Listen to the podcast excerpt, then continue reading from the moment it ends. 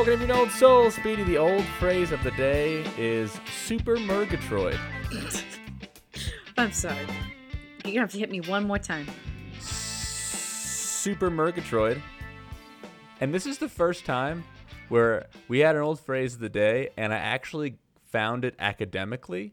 Ooh. Where it wasn't like a random website. Like it actually has a real thing on, because usually it's like, this is the old phrase of the day.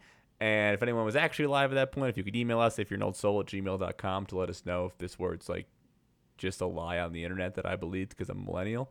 But this one I actually found on the University of Southern California's website. So Ooh. Super murgatroyd. Super murgatroyd. The murg is throwing me off here.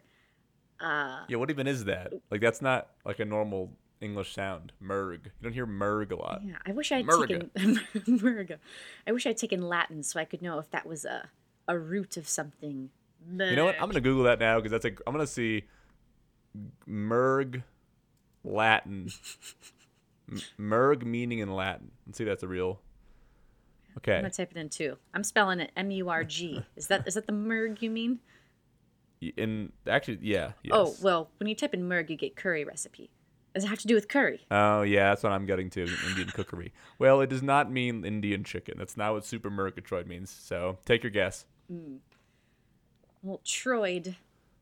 Troyd makes me think of droid. That's not what it is. Yeah. But right, there were definitely Android phones in the in the in the forties, whatever you got this yes. from. But I'm gonna yeah, go down I, oh, that. Oh, this road. is a sorry. I should have said this is specifically nineteen fifties, since we're talking about. Uh, I Love Lucy today, which was uh, in the nineteen fifties. Yes. Well, I'm I'm going to follow what the word makes me feel, which is robots, which is not what it's going to be.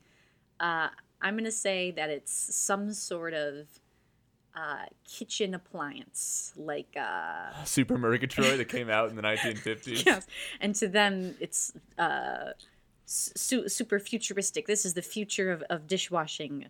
The Super Murgatroyd. For specifically Indian food. Yes, yes, to help. When we weren't, we didn't have as much of it in the fifties, so we had to have robots. Yes, you don't want um, your dishes stained from from the luscious spices.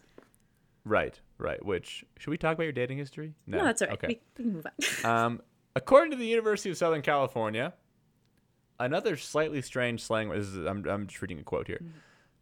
This is a excerpt. Another slightly strange slang word is super murgatroyd, which means very cool or exciting.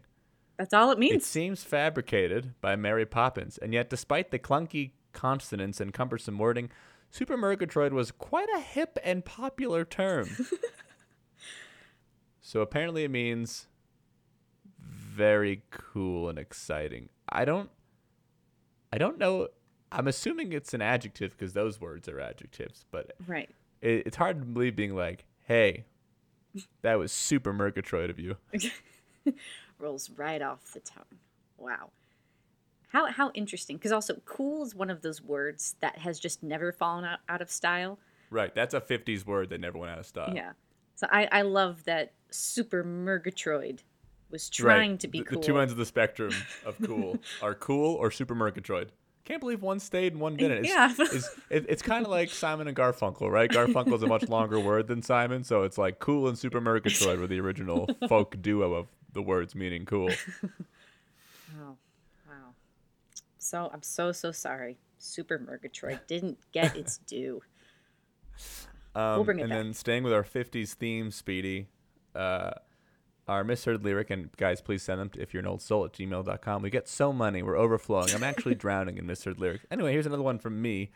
Um, and this one, this one, I actually could not find the answer online. I saw oh. it three different ways on the internet. So if you're an old soul at gmail dot com, if you know what the words are, or have your own feeling, what would you think they are? Just no this, one knows th- this lyric? No one knows? I saw knows? a million different ways. I'm sure somebody knows, but I saw it a couple different ways. Interesting. Uh, so there's a chance Which, you have the correct lyric, yeah. but no one can confirm.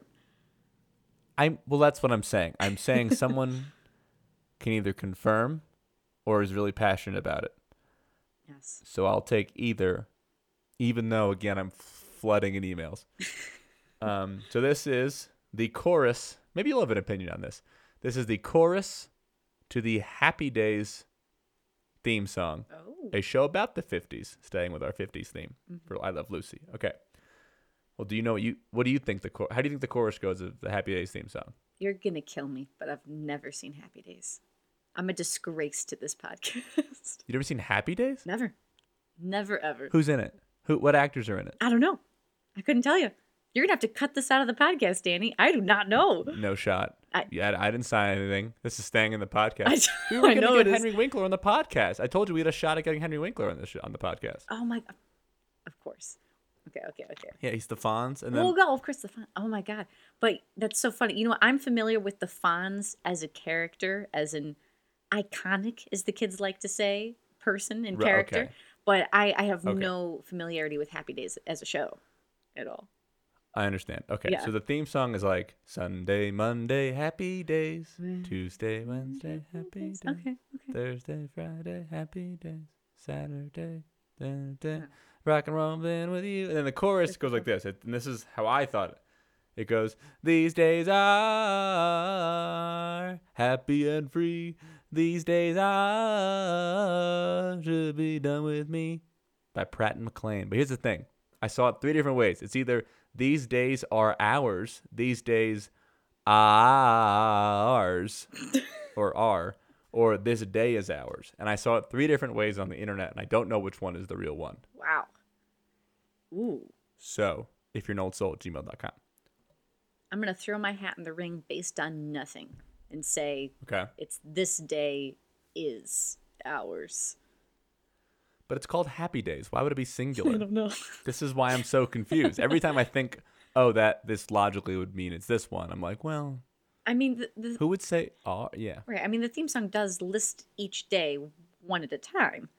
Monday, this day is ours. Tuesday, this day is ours. Wednesday, mm. this day is ours. That's why I'm picking that. Mm. But. Mm. Interesting. mm. All very interesting. Okay. Um, well, if you're an old soul at gmail dot com, if you have an opinion or a factoid, um, if you are Ron Howard, please let us know. I think he was in that, right? Maybe. I think he was I'm not the person to ask, clearly. But I think Ron Howard was in Happy Days and Andy Griffith Show. Okay. Speedy, take it away.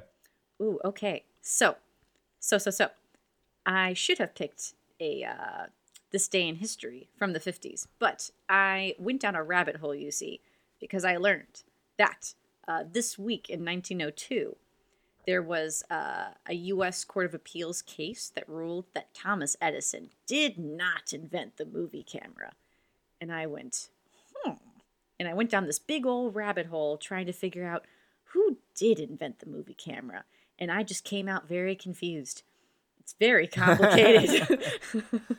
I, you know, I know obviously he invented the phonograph, so I always attributed records to him, but I had no idea that people said he invented the video camera. That's news to me. Oh, yeah, yeah. He he was trying to say as well that uh, someone uh, infringed on his patent, and he's like, I invented the movie camera, not my uh, sort of, uh, was it his assistant or his coworker?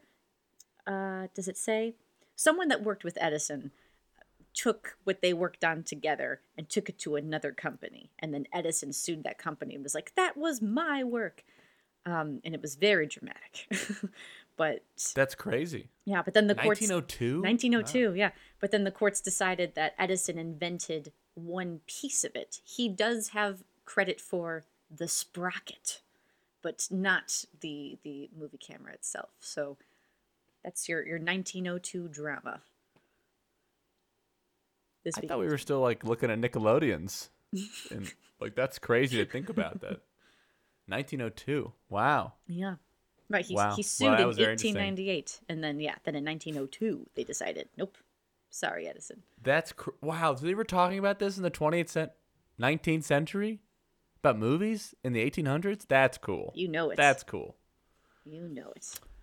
So today we are talking about a movie that is Oscar nominated. Mm-hmm. Um, called Being the Ricardos, written and directed by Aaron Sorkin. I want to start here, um, even though, of course, we are an old soul podcast and we'll focus more on the nineteen fifties aspects of it and historical aspects, not necessarily um, the modern standards of it. But um, how big of an Aaron Sorkin fan are you, Speedy? I plead the fifth, Danny. Okay. Oof. Okay. Oof. Which uh, which is me okay. answering. Uh, I I don't think I've ever seen an Aaron Sorkin film that I liked. What about uh, you, well, Danny? Well, that's, that's good. Uh, well, he, okay. So I wanted to make this blanket statement in case I ever get to talk to him, because I've I've interviewed a couple people who are in Aaron Sorkin things, mm-hmm. but I've never talked to him, and I don't want him to hate me if he ever found this podcast. So here's what I'll say. West Wing is one of my favorite shows of all time. Newsroom is one of my favorite shows of all time. I think The Social Network is the best movie of the twenty tens. I would say it's either that or Get Out. Or the... So those are three things that Aaron Sorkin did that I love. Mm. I have some problems with this movie. Aaron, I still love a lot of your work. I have a lot of problems with this movie. I just wanted to say that on the front end. Is that is that okay? I yeah, I think that was very respectful, and and I actually, um, for for your sake, I hope that Aaron Sorkin doesn't listen to this podcast so he can hear your criticism. But if Aaron Sorkin somehow listened to our podcast, my that would be cool. My oh my, and Ron Howard as well. Please, I, I, I love. I love the idea of you not liking Aaron Sorkin things, because I can just see him writing like two or three perfectly sounding quips and dialogue that all fits together like a little jigsaw puzzle to make a, a beautiful liberal quilt. And you just rolling your eyes and being like, oh my gosh, Aaron, people can just talk normally. They don't have to walk and talk the whole time. Is that how, is that why you don't like him? I yes, largely, and th- that is exactly what happened when I watched this movie. Anytime there was a quip, even even when well executed and mm, mwah, chef's kiss, it, it beautifully uh, performed, I hated it. Ugh, I eyes rolled to the back of my head. Yes, yes, a- and for a good chunk of my life, when he like in his T V shows in West Wing and Newsroom, which I really like a lot. Um, I liked it a lot because it sounded really nice and it makes for good plays, because he writes T V shows, as we learned in college when you and me were in film school, are plays. So that works well when it's very dialogue based. But when he's directing a movie, sometimes it's just a lot of talking and walking and you're like, okay, I'd really like something to happen at some point. Not just be about your dialogue, because I think, you know, because he, he's like when he did Social Network, he had David Fincher, so it was like that guy is going to bring the most out of this script. But when it's him directing his own stuff, it's just like, ooh, I'm going to set myself up for my own lines to be the big part. Hobbida, hobbida, oh, I'm going to get this line, and I'm going to put. We'll get to this. I'm going to put the corniest, cheesiest score possible out of these lines. Yeah. Ooh. Right, and and I think that's what, what bugs me about it is that you, you, you feel the setup, and a lot of the times because of that setup, I, I, I at least feel like you do see the punchline coming, and then it ends up reading as kind of corny when everything is constructed for it to be cool and like, ooh, get you off guard. But at least for me, it never never achieves yeah, that. Because, well, they keep, you know, and we'll get to this, but like, you know, with Social Network, that's a movie where it's like, I think I read online someone said it was forty percent right, mm. but it gets the main thing right, which is that like Mark Zuckerberg might be kind of hard to trust this much power with, and it gets that right. So with this movie, even though there's a lot of things that are inaccurate, it gets it right that Lucille Ball was really cool and she was always the smartest and funniest person in the room. So it gets that right. However, it's the way it goes about it. Like we were talking about the score when. She like she keeps doing this thing where she's like envisioning the scene in her head before it happens, and you know she's a savant in that way. Mm-hmm. And they're playing with the corniest, cheesiest music. It was music. It reminds me of Beautiful Mind when Russell Crowe is like. That's exactly what I have written down. I you wrote that down. I did. You wrote that I, I wrote down okay. in my notes. Yes. Why okay. is this Perfect. movie A Beautiful Mind? Yes. Why? Okay. So they're yeah. Thank you so much. So they're doing the Beautiful Mind thing where it's like, look at this beautiful brain and how it's working, and they're pointing the corniest like early two thousands like violin score under it. And she's just imagining herself stepping in grapes, losing an earring. Yes. It's like, instead of like John Nash, who has the Nobel Prize for mathematics, it's Lucille Ball stepping in grapes, losing her earring. Right. Yeah. And but see, what, what also bothers me about this too is, and maybe you can help me with this, Danny, did we need to prove that Lucy was a comedic genius. Like, to me, I, I, it was my understanding that we all recognize this. And and the reason that you care about Lucy and even want to watch this movie, because you're, you're like, yeah, she's a comedic genius. But then the movie spends so much time trying to convince you that she was a comedic but did genius. You know? But did you know that Lucille Ball, the star of the show, was the star of the show? Yeah. Look at look at how intensely she thinks about comedy in this room of writers. She outthinks. She thinks the hardest. She she squints. We zoom into her pupils. She is thinking about the scene. Like, it it almost felt, I don't know, in, in a like in a turning like a in a one eighty way, it almost felt, dare I say, offensive to her legacy. Like, yeah, yeah, I know. Well, there are a lot of things that are offensive to her legacy in this movie, but like I said, just like Social Network, it gets the bottom line right, which is that she is a comedic genius, and she was always the smartest and funniest person in the room, yes. And she might have been a little difficult to work with. Yes, absolutely. But for the right reasons. So, one hundred percent. Again, like it always, it gets it right. It's just the way it goes about it, and it's obviously interesting hearing your opinion because you are a female comedian. So you, you know, like, I can say what I think. And we'll, we'll get to this with Javier Bardem and the controversy with his hiring, where it's like, okay, we're just like two white people commenting on someone playing a Latin dude. Right. Um, but like for you to say that, I think we should be listening to you. Thank you. Listen to you. You know what me. I mean? Like, if you're saying that, you know what I mean? Like, because I, I didn't think about that. You know, I was sitting there like, hell yeah, Lucille Ball's cool. And then you're sitting there and you're like, obviously she's cool. It's like the most influential comedy ever, and you're like presenting this movie like, oh, I bet you didn't know that the biggest comedy ever was the biggest comedy ever. Right. Did you know that? I bet you didn't. Right. I well, I hate to even get into this territory, but I oh boy. Mister Man Aaron Sorkin must uh, tell the world that Lucy was funny. You know, it's by by having her not be funny and getting a non-comedian to play her. Yeah. Oh boy. We'll get to Nicole Kidman. Yeah. I have a lot of thoughts on Nicole I Kidman, who got nominated, as did Javier Bardem and has did J K. Simmons, but not Aaron Sorkin. Yeah. Okay, so I have a lot of questions. Um, let's start, and I'll I also I did a lot of research, everybody, so I'll be giving you some facts on what's true and what's not true. But I want to start here. Does it make the movie worse to be so factually inaccurate? I think because movies do this. Yeah, movies movies do this. Yeah. And Hamilton, like, let's look at Hamilton. Like, that's a movie, that's a Broadway show that is one of the highest grossing ever, and there's a lot of things about it that are just not true at all. But it gets you to go look it up, and it's good that it gets you to think about it. So, what do you what do you think? Do you hold it against the movie? Uh, I'm kind of on the fence about it. I I think that, you know, like we were saying a moment ago, the the most important thing is the takeaway. Like, a- any factual inaccuracies that don't make me think of Lucy and Desi in the wrong way, uh, fine. Like the fact that they, you know, had Lucy's Red Scare and her pregnancy and this or that all jammed into the same timeline of a week. Like, I can understand doing that because you're making a movie and you need things to happen in your movie. And it's for mm. the sake of drama, so fine. I guess. I guess that was going to be a. I was going to ask you that question: is would you rather this movie was actually in chronological order, or instead where it basically took things that happened over like six different seasons and put it all in one week? Which I, I get. Like, it's a movie.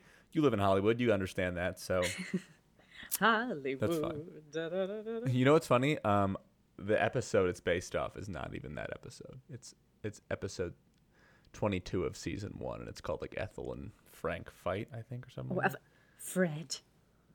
What's his name? Fred? Yeah. Sorry, Fred and Ethel Fight. Like, I watched it. I watched it, and it was I couldn't even find it because it was in the wrong season. So yeah, he obviously. Yeah, I don't.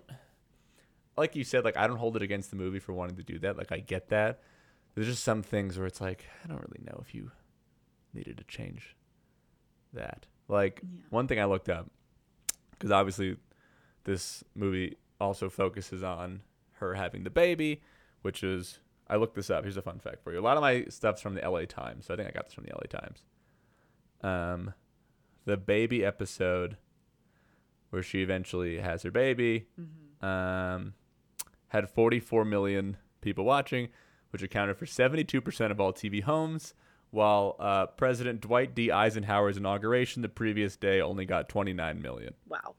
So it almost doubled the inauguration of a president, one of our most famous presidents. So that's it's power. It's how powerful it was. But I'm going to read you how it actually went down. This is according to Lucille Ball's autobiography. Mm-hmm. In May of nineteen fifty-two, which was the correct season, it wasn't season two, um, Desi and I both walked into Jess Oppenheimer's office, who was played by Tony Hale in the movie, elated.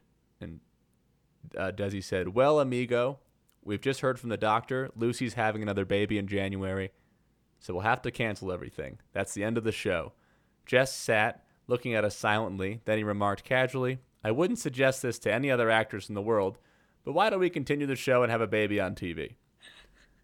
So basically, it doesn't like it wasn't Desi and Lucy's idea. It was Jess's idea, and they just totally made it look like Jess had nothing to do with it, and they slipped him under the rug. Mm. Oof. And Oof. you know, I was like, well, could have given it. The guy's dead. You could have given him some credit. That would have been cool. Been cool.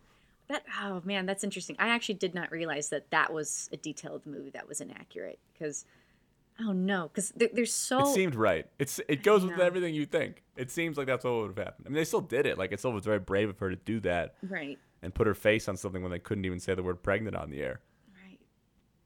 Interesting. Ooh, I'll, I'll, I'll have to mull on that because, right, my, my initial instinct is there is so much to to... highlight Lucy and Desi for in terms of their accomplishments. Like there's already, there's so much to focus on. So why spend so much time on something that you have that actually came from somebody else? But then the second you say she was still so brave to be to have her face put on that and go and do that, then I go, oh yeah, maybe as a film writer, the most expeditious way to have that in your plot is to just you know, have it, have the idea come from them. So that's just a shortcut to giving them the credit yeah. that they deserve for that. So, yeah, uh, Danny, I'm when, exhausted when, already. I know. So when you were watching the movie, once you find out she's pregnant, was it like every time someone smoked a cigarette, are you like, are you kidding me right now? Put that thing away. She is with child, sir. Don't you know what those things do to people? Including Desi. Get that out of your mouth. Yeah. Divorce him now. By the way, that article, Does Desi Really Love Lucy? It came out um, during season five. Or came out in nineteen fifty-five. During the fifth season. Yeah. So it came out not during that season at all, that article that she's reading. Okay. And apparently, um, when she read it, she read it during rehearsal, went to her dressing room, came out of her dressing room, tossed the magazine to Desi and said, "Oh, hell, I could tell them worse than that."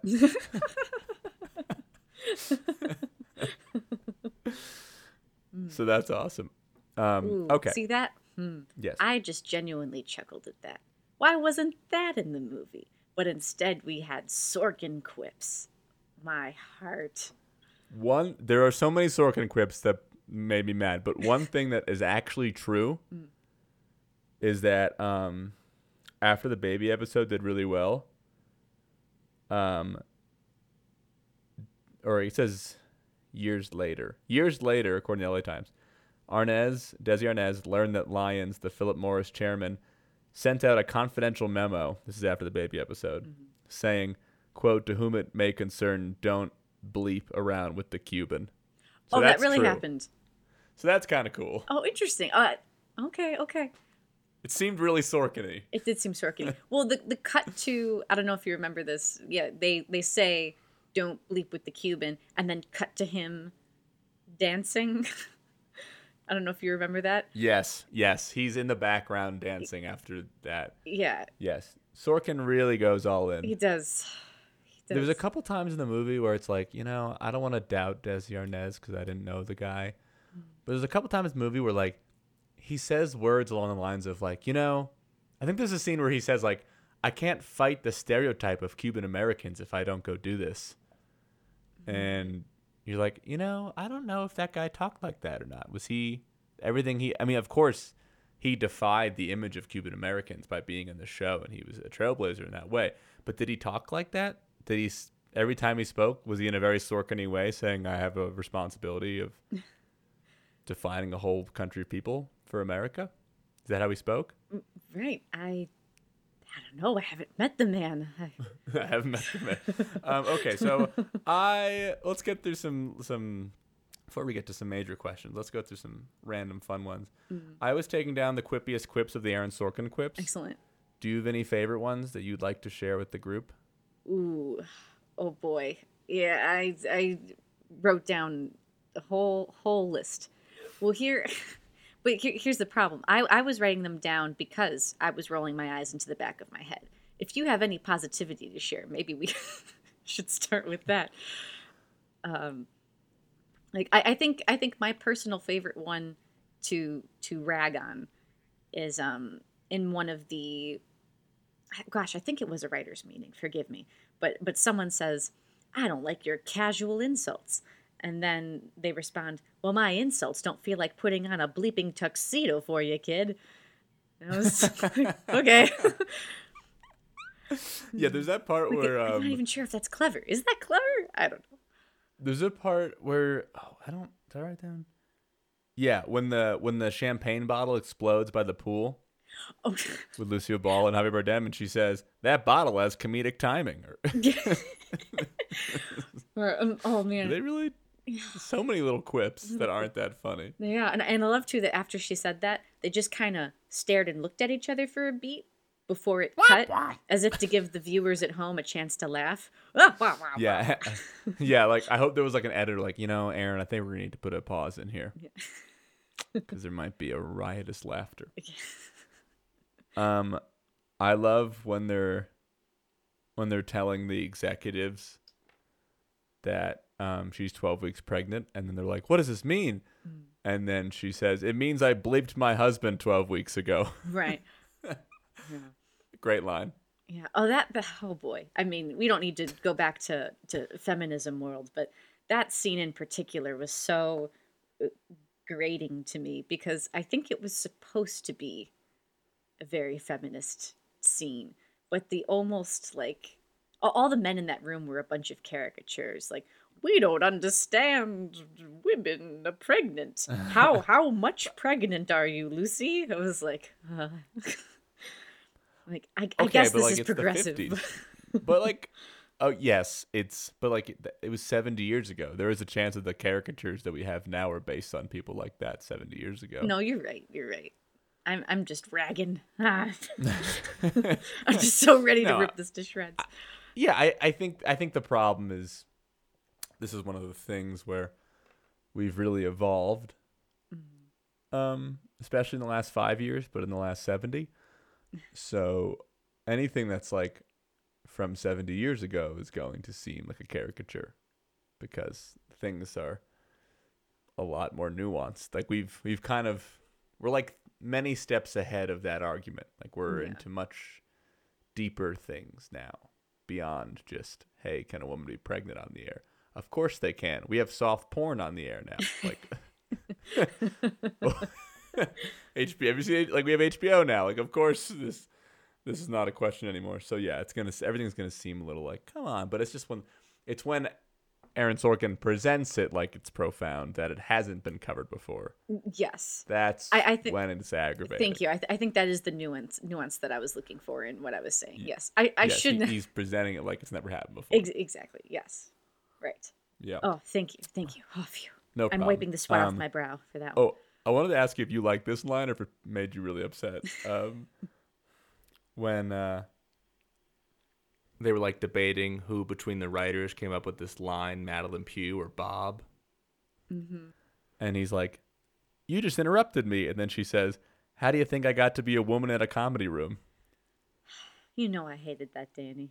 I hated it from the bottom of my heart. Aaron was like, zing, ting, ding, ding, ding, like on his little typewriter, like, and magic.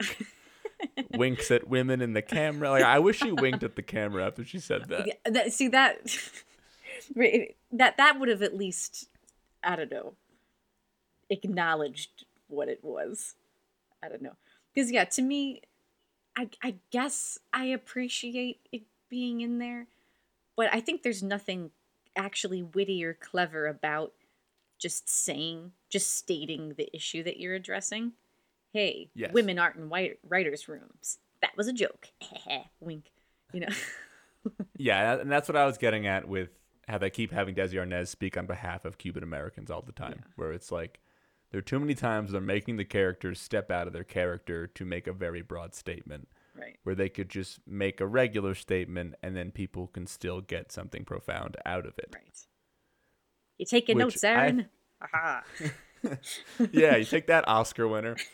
Again, I love you, Aaron Sorkin. Literally, I, I read a, I read William Goldman's autobiography because you told me to. I love you so much. Okay, but this this like this whole thing of like him needing to step out and define something before it happens culminates in the very last scene, where before Lucy inevitably pauses when Desi says, "Honey, I'm home." Yeah.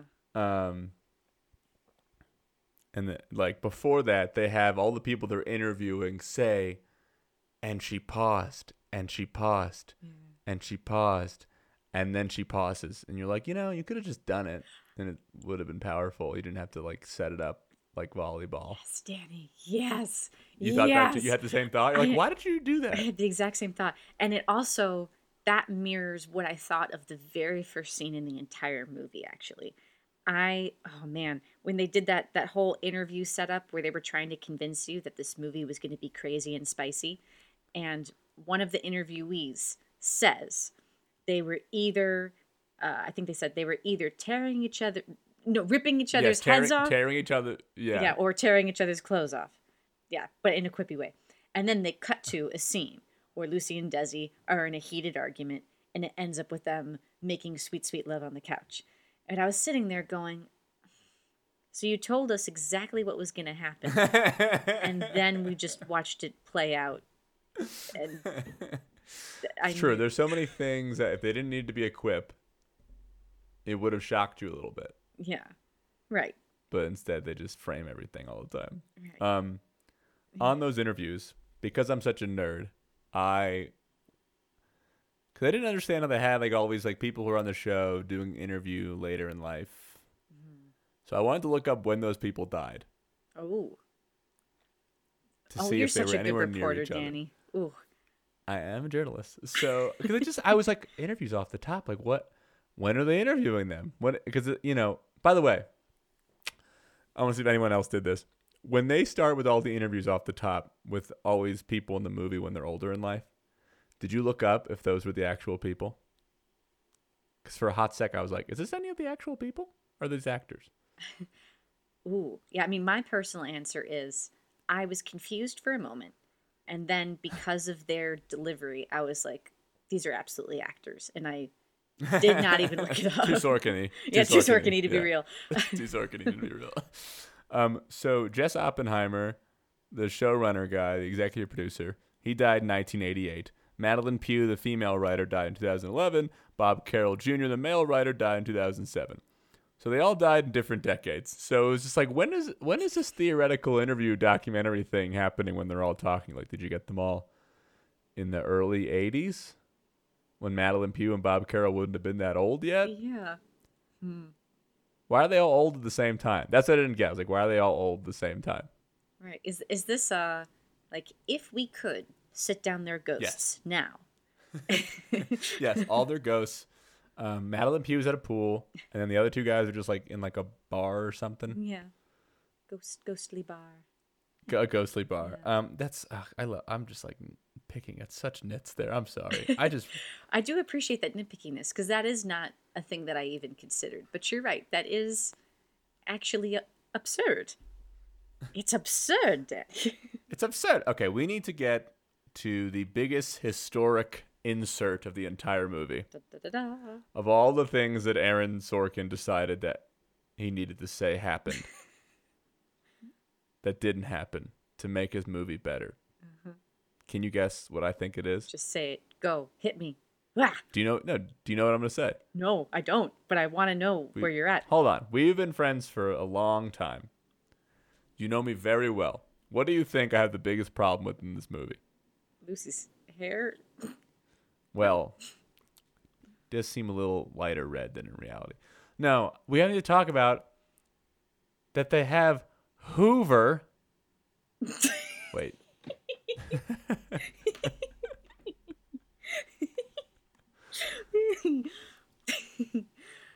Yeah. That is J. Very... Edgar Hoover. Yeah.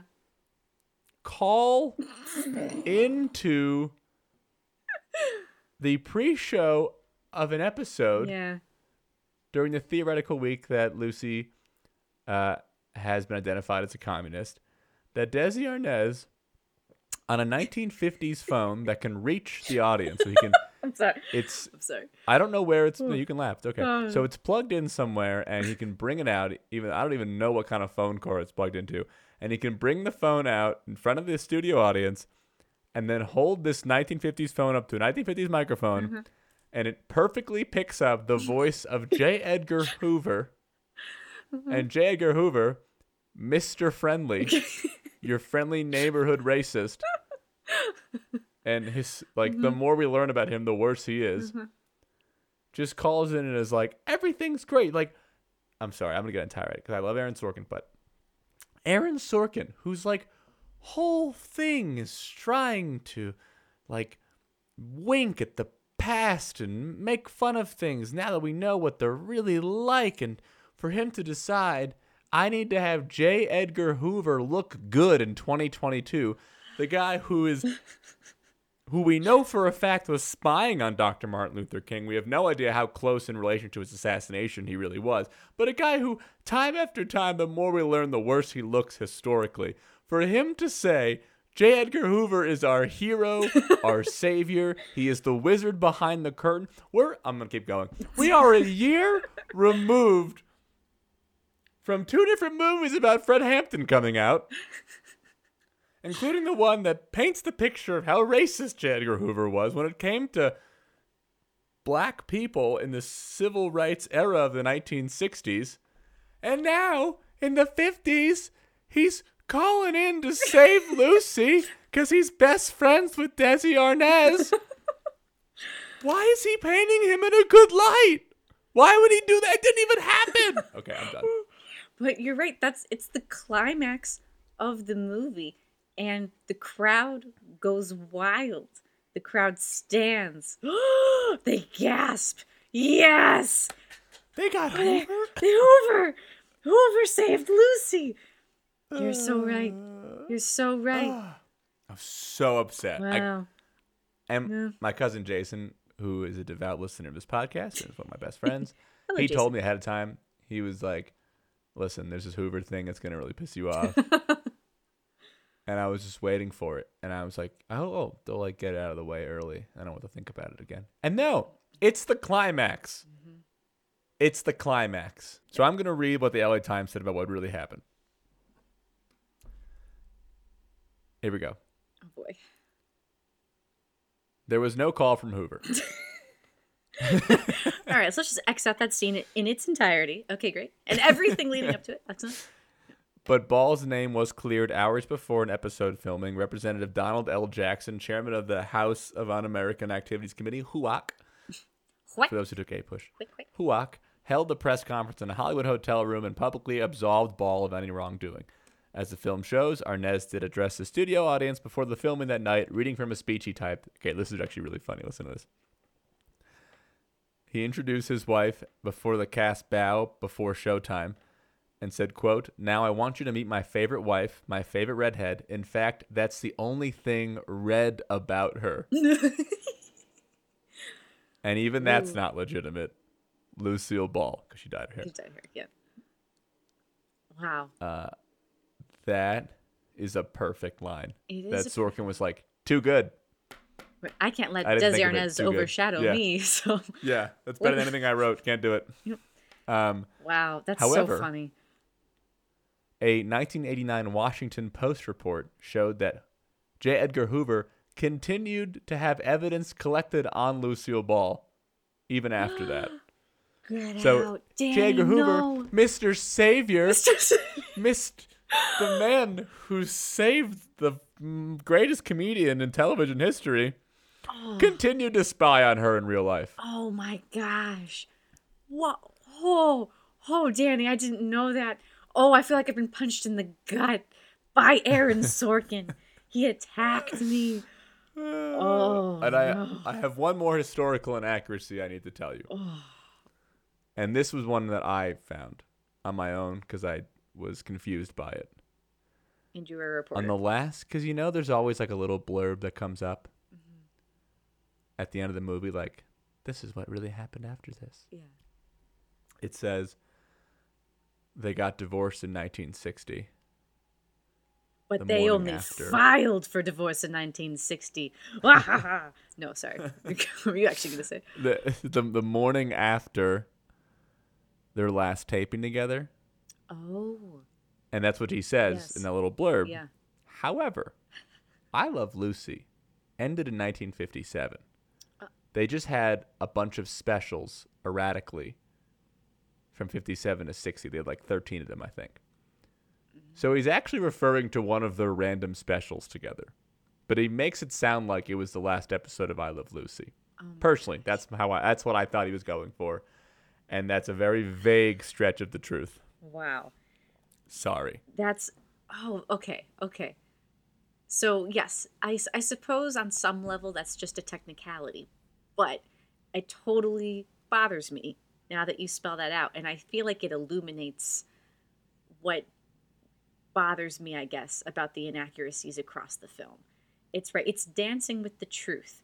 But at every turn, Sorkin has said, how can I take this thing that's already interesting and just inject drama? How do I make it the most dramatic version? Like what Desi Arnaz said that night to the studio audience is amazing and hilarious. But he's like, yes. no, no, no, no, no, no, no. We need J. Edgar Hoover. Regis Philbin's like, would you like to phone a friend?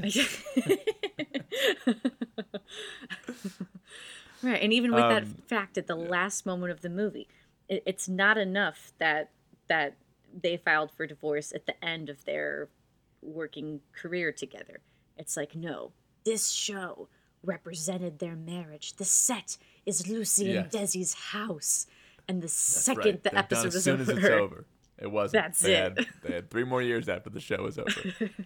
Sorry, Sorkin. Wop, wop, wop. Oh, there's something I wanted to say. Oh, no. And I went on a tirade. We, oh, yeah, I know. I could go on the Hoover thing all day. Um, we were talking about marriage. Marriage. And Lucille Ball. Okay. Well, oh, well. Wasn't that great of a thought? Okay, let's back. get let's get to Nicole Kidman. Yay. We need to talk about that. She is nominated for an Oscar. Yes. She beat out Alana Haim mm-hmm. from Licorice Pizza, mm-hmm. who I really wanted to get nominated, so I'm extra mad about it. So, I don't want to make fun of, theoretically, what work Nicole Kidman has or has not had on her face. Yes. I don't want to be that guy. Absolutely. And I do not want to be that lass. So thank you.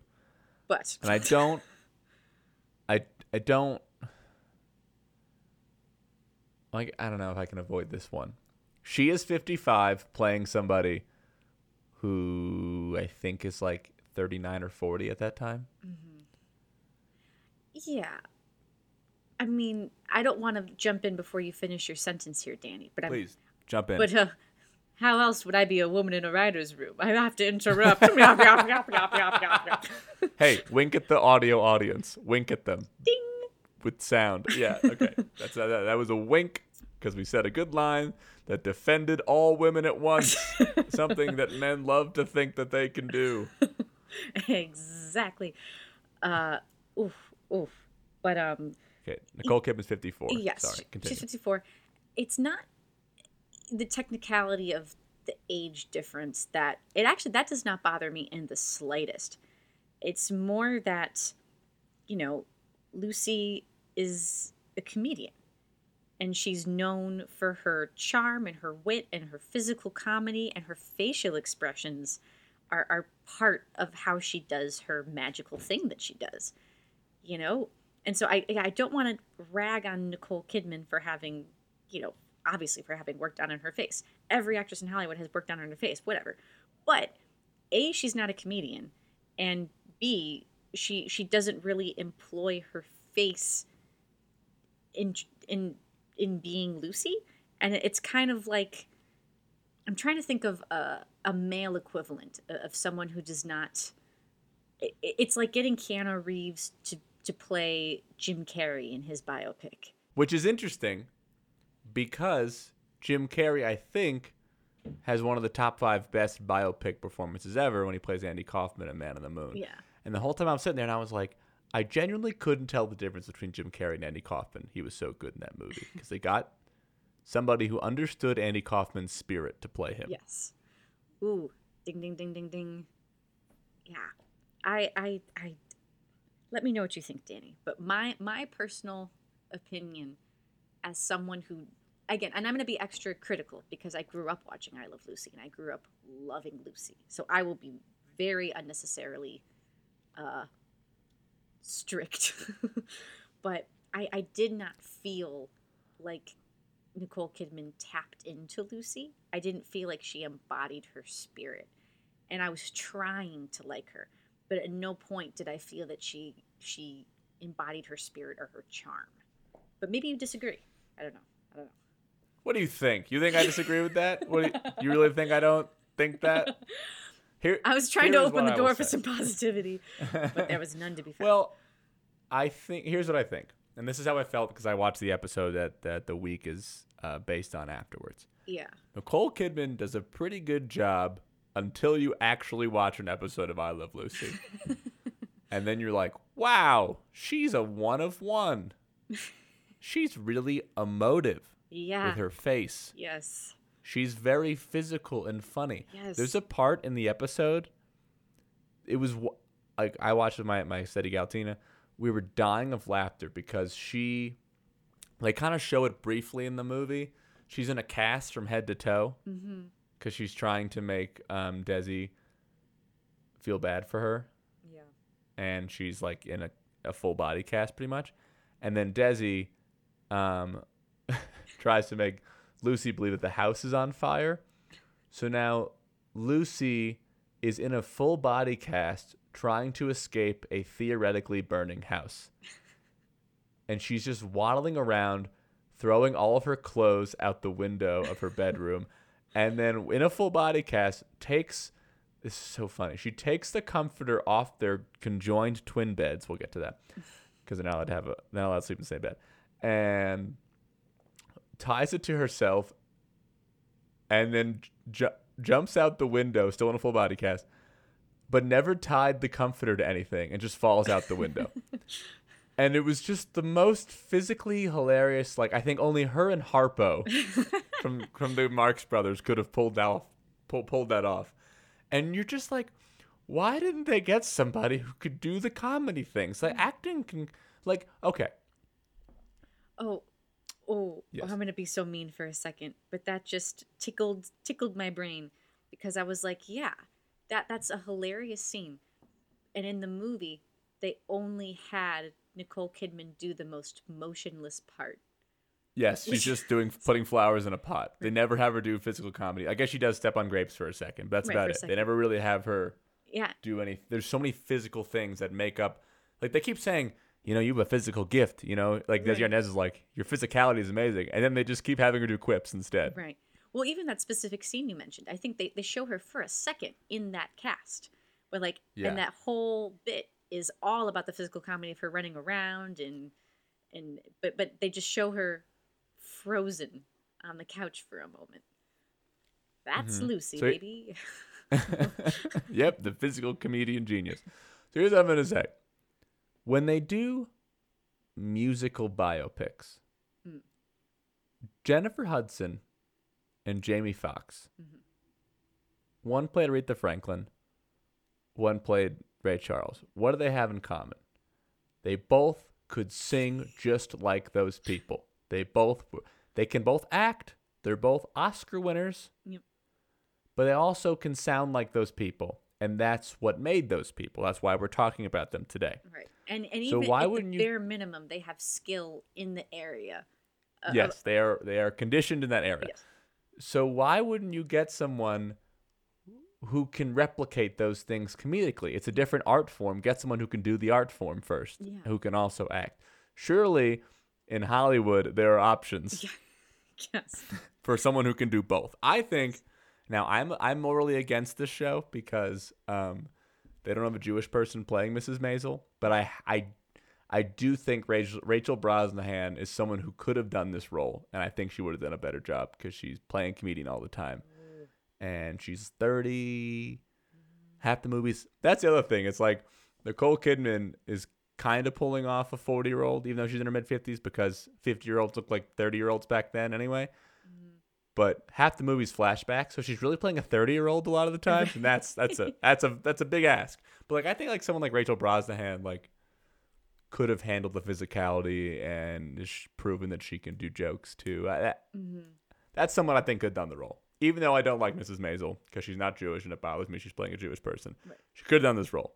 You hear that, Sorkin? That's my vote. I thought about it a lot. Also, Deborah Messing. Ooh, well, that'd like be her. fun. That'd be very fun. That's an internet thing. I didn't come up with that one. That was a Twitter thing. Oh, was that a Twitter when they thing? Announced okay. it, everyone, when they announced that she was playing her, everyone was like, why don't you get Deborah Messing? So that was like a thing. Oh, now that I know that, it hurts. It hurts a little bit. That could have been... Okay. Do you want to get to Javier Bardem, or do you have anything else about Ooh. Nicole Kidman you want to say? Uh, I mean, the the last Nicole Kidman thing I will say, which, I don't know, to me is, is on some level a summation of what we're already saying, is that there is a line in the movie, a quippy quip, an Aaron Sorkin quip. a quippy quip quip. Quip, quip, quip, quip, quip. Where uh, Lucy says, well, I'm Lucille Ball. When I'm being funny, you'll know it. Yeah, you know? You'll know it. I think I was in the trailer too. Oh, was it in the trailer? Oh, okay, I didn't. I didn't see. Yeah, I think it is. They're really proud of that line. Yeah, but and again, I, I like Nicole Kidman in a lot of movies. My mom, one of her favorite movies is To Die For. Like we like Nicole Kidman. She's fine. They just they're asking her to play a comedian, and she's not a comedian. Right. And as a comedian, I kind of wanted it to be a comedian. It, I'm sorry. Yeah, me, me, me too. I mean, really, she did her darndest, but it was yeah. I mean, yeah. It's just a miscast. And but to me, that that line is so. Unintentionally funny. It's not. I don't find it actually funny. Um, that they're they're acknowledging that this movie about a famous comedian isn't funny. You know, the movie's not that funny when it's about one of the funniest people ever. Yeah. Um. Do you know what I, you know what I heard? I heard rumblings that Aaron Sorkin originally wanted. Ooh, ooh, what? What? Are you ready for this? Yeah, yeah, yeah. Kate Blanchett. I. It, it... hmm. Okay. you, you okay there? Wait. What? Even like, I was thinking about this. Like, even like Tina Fey, she can act. She would have been great. Right? Yeah. I mean, because I, I was reading a, a little. interviewee thingy with with Aaron Sorkin, and I, I should have bookmarked it so I could actually refer to it, but I think it was in the Hollywood Reporter, and he was talking about the casting and addressing people being unhappy with casting Nicole Kidman, and part part of what he was saying was that it's not important to me that the person that I cast actually looks like Lucy in any way, as long as they, you know, capture her spirit and her wit and, and all that kind of stuff. Um, so, yeah, as we discussed, I don't think that the wit was captured. A- and Nicole Kidman doesn't really look like Lucy that much. So, yeah, why couldn't you get a Tina Fey who also doesn't look like Lucy? You know, I mean. Apparently, Amy Poehler just produced a documentary about Lucille Ball. That's on Amazon. I heard that, but I, I heard about it too late to watch it in time for, the, for this podcast. But that's another person who I think could have done it. Yeah. If you're going to get somebody in their fifties, like Nicole Kidman, you might as well get someone like Amy Poehler who could absolutely kill this yes. role. Yes. Oof. Um. Okay, so I'm going to read. So Javier Bardem, the big controversy is that he is someone from Spain, playing someone from Cuba. Yes. Although people from Spain speak Spanish, they are not considered to be, a lot of the time, Latin American, South American, because they're from Europe. I am not Hispanic. Mm-hmm. I am not South American, nor Latin American, nor Spanish. Yes. I don't feel that I can comment on this, but a lot of people seem to have a problem with it. So I can comment on that. Now I'm going to read a quote that Javier Bardem told The Hollywood Reporter about this criticism. Mm-hmm. He said, sorry, he did not clear his throat. He said. That's written out. Ahem. He, he, so he took it as a thing about his accent. He was like, you have your accent. That's where you belong. That's tricky. Where is that conversation with English-speaking people doing things like The Last Duel, where they were supposed to be French or in the Middle Ages? That's fine. But me, with my Spanish accent being Cuban, what I mean is, if we want to open this can of worms, let's open it for everyone. The role came to me, and one thing that I know for sure is that I'm going to give it everything I have. That's what I do for a living. Try to be people that I'm not. So that's how we felt about it. Um, hmm. What do you What do you think, other white person? Who absolutely has a right to comment on this? Yeah. Yes. Um, yeah, I mean, what I will say is that I have had conversations with just, you know, friends of mine, normal, everyday friends of mine who are not white people, who work in the film industry, to to try to see how they feel about issues like this. And something that uh, I, I have had conversations about is that, right, we don't have these conversations as much about, yeah, if you are, uh, maybe maybe your background is German, French, and you are playing someone whose background is Irish. You know, for the most part, it's just white people is a big blanket. Yep. Yeah, and, and any white person of any background can play any white person of any background for the most part. I'm speaking in blanket statements here. Please forgive me. But then when you make narrow rules for which Hispanics can play which Hispanics, et cetera, et cetera, sometimes it's very helpful in terms of representation. Like, yes, this is like Desi Arnaz very famously is Cuban. So wouldn't it be great to get an actor who is actually Cuban in that role? But then in some cases, you can actually limit the roles that people of color are able to play because, oh, now I can't play any Hispanic. I can only specifically play Brazilian, and I can only get specifically Brazilian roles. Like, it starts to get messy. So I, I definitely feel like it's not a clear, well, obviously it's not a clear-cut thing because people have Uh, very heated discussions and debates about it. um, I, I see what you're saying. That if yeah. they can only play people from their country, then that really limits the role. So I understand yes. that point. Yeah. I guess how a lot of people feel is um, there was one Spanish-speaking country to pick from where they're not from Latin America, and they chose that one. Okay. So I think that's how they feel about it. Okay. That, that, Did I, I think Javier Bardem had a? Yeah. Yeah. Did I think he had a convincing Cuban accent? Yeah.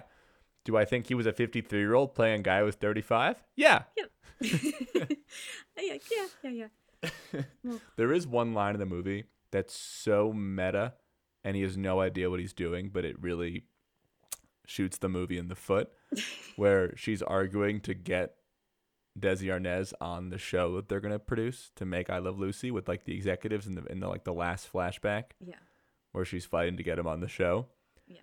And the dude's like, well, he's not really like an all-American guy. He's Spanish. And then she says, he's never been to Spain. He's Cuban. He's, yeah. Oh. And you're oh. sitting there and you're like, wow, that's funny. I think he has been to Spain. Because he's played by a guy from Spain. Right.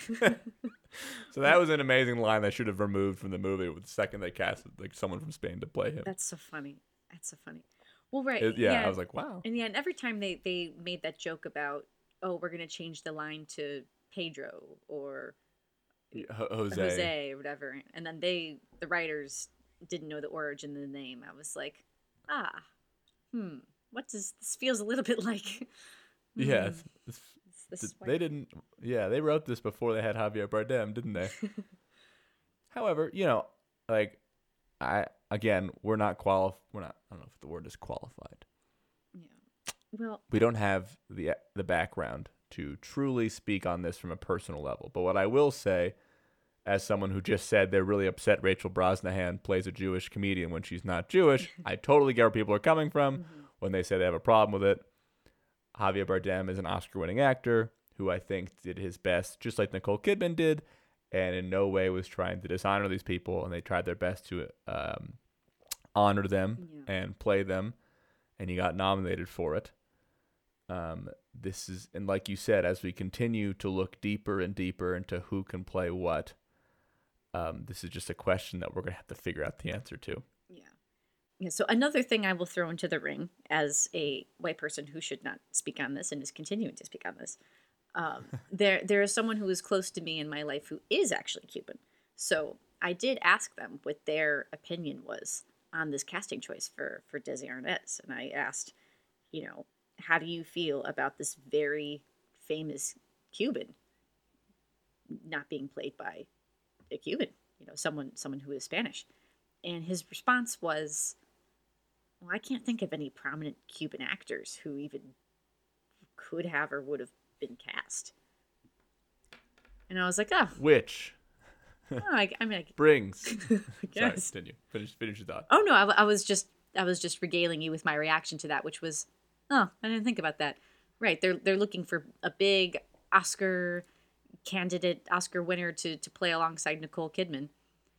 Is there a Cuban actor of of that clout already that, that could slip in there? Ah, I guess not. Which brings me to something I wanted to bring up about another Latin casting in the same year for a movie that actually did get nominated for Best Picture, which is West Side Story, mm. where they had an open casting for the role of Maria, and they got Rachel Zegler, who was not that famous, and now is very famous and totally steals the movie from a lot of people. Right.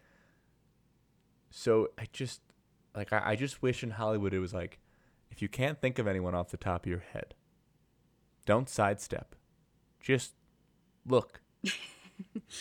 Just look for two seconds. Because like I Love Lucy, if you give someone a chance, you have no idea how big of a star they really are. And that's how she got famous through this show, after just being in mostly B movies. Right. And that's what they could have done here. Right. And all you need is J. Edgar Hoover on your side. And yeah, you'll you make it to the top. Give him a call. Just give him a call. Daddy's always watching, because he literally kept records on her forever. Our hero, ladies and gentlemen. I think one of the questions I had as a prompt for you was, um, after this movie came out, who do you want to play Betty White? Because you know they're going to do that next. Of course they are. Oh, boy. Ooh. Well, I wish I had a hilarious answer off the top of my head, too. Ooh. Ooh. My Well, because we already got to it. I already said Tina Fey was – that's who I wrote down, who I wanted to. You have to think about it. I just wanted to throw it out there that she's going to be next. They will do a Betty White movie. They absolutely will. For sure. They absolutely will. Um, okay, random other questions before we. It would be fun if you got a young this. person to play an old person. Put like uh, Amy Poehler in a wig, and that's Betty White. Absolutely. I would watch the heck Absolutely. out of that. Absolutely. I would. Well, of course I would. Um. And it's because Betty White has the spirit of someone much younger. You could never tell that she was ninety-nine. Okay, I'm done. I wanted. I, I one thing I wrote down that I wanted to say, and I couldn't really fit in any questions, but I feel like Aaron Sorkin and Wes Anderson had the same year, mm. where they both came out with a new movie, mm-hmm. and became pretty clear that two guys that have extremely unique styles, that have a lot of fans each. Like their each of their movies came out, and each one felt like a parody of all their other movies. It was like, okay, Wes Anderson's just going. F- it's like he's trying to make a Wes Anderson movie. Yeah, he's one of my favorite directors ever. Wes, I love you so much. And then Aaron, please, who I also love podcast, so much. Please, please, please, please, please. We almost called our podcast. Uh, if you want us to do Wes Anderson, please, please, please. Oh, I forgot about that. Yeah. Yes, that's right. It's in the description. Our podcast description says if you want to become friends with Wes Anderson. Oh, that's right. But originally we wanted to call it similar to if you give a mouse a cookie. If you want us to do Wes Anderson, that was an original title. Yes. Because we love Wes Anderson. But yeah, it felt like Aaron Sorkin, you know, was, he directed the Chicago seven. And now he's directed this, where it's just like, he's just becoming like, okay, Aaron Sorkin's applying his walk and talks to something else in history. And Wes Anderson's like, okay, what other part of the country or world and time period can I make look like the nineteen fifties in France. The movie, I think I'm pretty. Did you see his new movie? I, no, I haven't. I haven't yet. No. I got ten minutes in and gave up. I think oh, it takes really? place in Kansas, but the whole time you're like, "Oh, London! I love London." Oh no! Oh no! But I think it takes place in Kansas. That's and you, yeah, so I just I don't know. I I love I love so much of their work, and I, I hope they get re-inspired by something that makes them try something new. Yeah, I mean, in a weird. Oh boy, this this is totally tangential. This isn't going to totally come together as a thought, but here I go. Uh, it reminds me of, you know how uh, after a certain point Shakespeare plays were kind of by just written by other people in the Shakespeare style, yes. or at least it's people think that rumored perhaps they were rumored yeah. to be ghostwritten. Yes, I, I feel like this movie could have been ghostwritten. If they trained a computer to like they uh, a computer read all Aaron Sorkin works, then turned out an Aaron Sorkin screenplay. Yes. About I Love Lucy. Yes. Yeah. Okay. Yeah. I think because we're wrapping up here, I want to end. Well, I want any other thoughts you have. I want to hear them, but there is one thing I like. Our last main bullet point we have to get to. Mm-hmm. I'm gonna say three words, and I want to see if they got you as mad as they got me. Okay. Okay. Don't gaslight me. Don't gaslight me. Don't gaslight me. Don't gas. She says that, and their big argument at the end, where she asks if he's cheating on her, uh-huh. in the climax of the the plot about their relationship. Yeah. She says, "Don't gaslight me." Yeah. In presumed nineteen fifty-two. Yeah. Danny. Danny, do you, do you know the answer to this? What year did that movie come out? What year? Okay. Because I don't know the year, but when that moment happened, I, I went, oh, no. So I looked it up. Thank you. Thank you. Thank you. From Snopes dot com. Here we go. uh, the play Gaslight oh and subsequent movie adaptations had been in existence for several years by nineteen fifty-three. When Lucille Ball is depicted saying, "Don't gaslight me," and to her husband, Desi Arnaz, in the biopic twenty twenty-one biopic, Being the Ricardos. It is possible that Ball could have used that phrase at that time. However, it is not plausible and not likely. While phrases associated with gaslight, such as giving someone the gaslight treatment, were in use from the forties onward, the earliest instance we could find of the use of gaslight as a verb, as in to gaslight somebody, was in nineteen sixty-one, and in nineteen fifty-three, it certainly was not at all common. Excellent reporting, Daniel. Thank you. Thank you, Snopes. Yeah, thank you, Snopes. Yep, and it's just so, so funny. I mean, right, you know you are, do- you are doing a film that is set in the fifties, but no attempt was made. No attempt was made. To make people actually I, behave like it was the time. There's a part where she's discussing her marriage with J K. Simmons, who did get nominated for an Oscar as well, mm-hmm. in the bar. Mm-hmm. And she says, they're talking about how Desi Arnaz must feel like second banana in a very serious conversation. Yeah. And she says, "Second banana, navigating male egos is what I do." It's like second banana is a great old phrase to throw in there. There's also a part I think where um when it says in all red uh that she's a communist or whatever yeah. in the headline, and then she says that's Hindenburg type.